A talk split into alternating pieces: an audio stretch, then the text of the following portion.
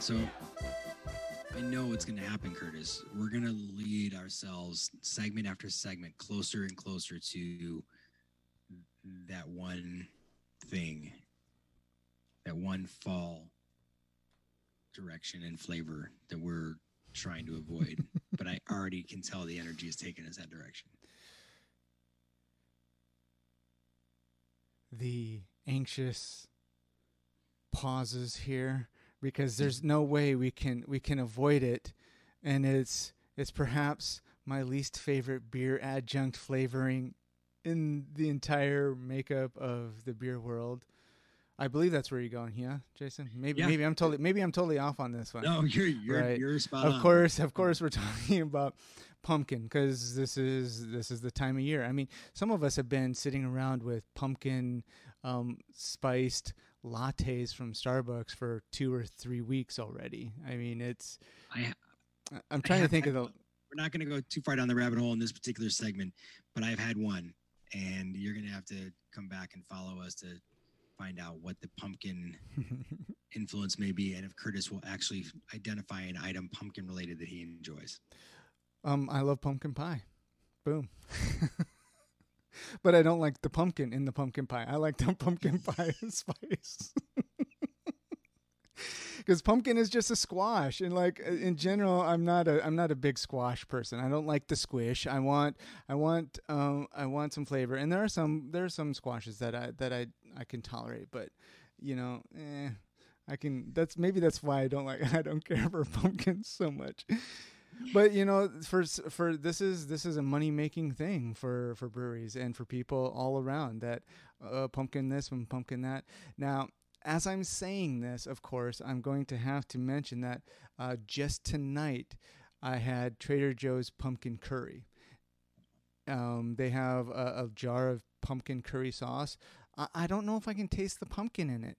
Um, it's a nice curry. It's mild and it went well with sauteed um, veggies and um, and rice. So it's about as far away from what you would think as a pumpkin for this time of year, anyway. But there was a there was a video like this viral video of Trader Joe's pumpkin stuff, and it's this person kind of panning from left to right, and I don't know, there's 20 or 30 things that were pumpkin related already um, at Trader Joe's. So many items. Yeah, and, and if you're a Trader Joe's person, if you've got one in your neighborhood, you know exactly what we're talking about. How about you, Jason? Is there a pumpkin? I'm, I'm down with pumpkin most of the time. I do agree with you that most pumpkin, quote unquote, pumpkin items out there are just pumpkin spiced items. But um, Or just or just the color orange? or just the correct like pumpkin shaped things that are orange that have nothing to do with the flavor of pumpkin.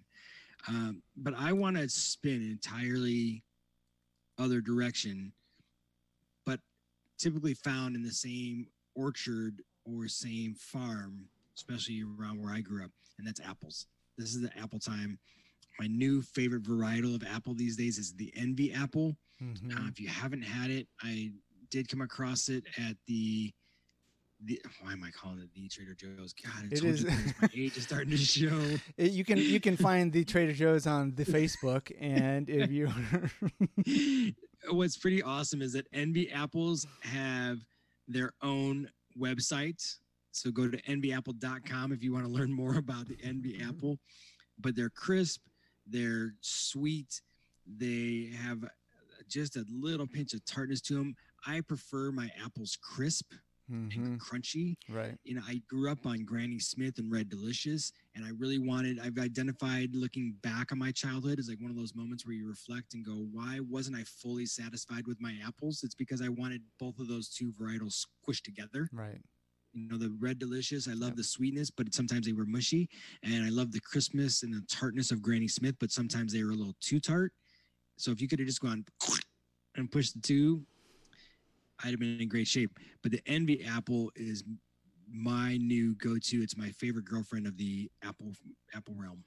Um, yeah, I really do. Um, I like that apple as well. I'm I'm trying to think of there's um, there's a couple others that that um, at my local Trader Joe's anyway they have an apple bin and then they have the apples on kind of on a spectrum. So they you can see what are the sweet ones to the tart ones, and and I agree. Like I like I like tart and I like sweet and I like the ones that are well balanced. But the thing that has to be there is a crisp. If it isn't crisp, then I don't. It, it, doesn't matter what the flavor is. I want that to like crunch and break. Um, uh, you know, as you're as you're biting into the apple. And I'm I'm finding myself more and more endeared to the apple the more I look at this website. I don't know another fruit with a website like this. I didn't even know that fruit could have their own website. I want to know who's maintaining it. Does the apple get a say in how it's portrayed on the website? Those types of things are crossing my mind right now, but I'm impressed with how much emphasis and focus they're putting on this particular variety of apple. Okay, so while you're looking at that, I'm going to go to Honeycrisp because that's my other favorite. That um, was my that's my most recent former ex girlfriend of the Apple world. She's still there. She's still there. Um, yeah. uh, Honeycrisp does not I still have. to her when I pass her on the street, but I'm really on my way to Envy's house. well, Honeycrisp, uh, it doesn't appear that it has uh, its own dedicated website, but um, but one of the things that I learned um, from an NPR segment of, of All Things, imagine that learning something from National Public Radio, but it was it's that there are like Honeycrisp. It was one of them that they were talking about. Is that that variety was well i'm looking at their website it was developed in the 1960s and so it was it was matured over between it, looks like from the 1960s to the 1990s at the university of minnesota. But here's the thing they own the um, the patent on it because they created it. It's like hop varietals right? So okay. if you if you mix these you own them and then you get to name them. But they also get to pick who grows them. I don't get to grow a honeycrisp apple tree I have kidding. to go to them for the Honeycrisp apple tree, and then they look at me and say, "Are you worthy of a Honeycrisp apple tree?" And, and because it's only going out to orchards anyway, mm-hmm. and so they look at the orchards and say, "Okay, y- you meet all of our specifications. All right, you can plant. We'll, we'll, you know, you can purchase them from us essentially." Um, so I, am sure that that's the same with Envy and with all of these other ones. That that I mean, there's a reason why they have a name and not just red green. Not just red apple.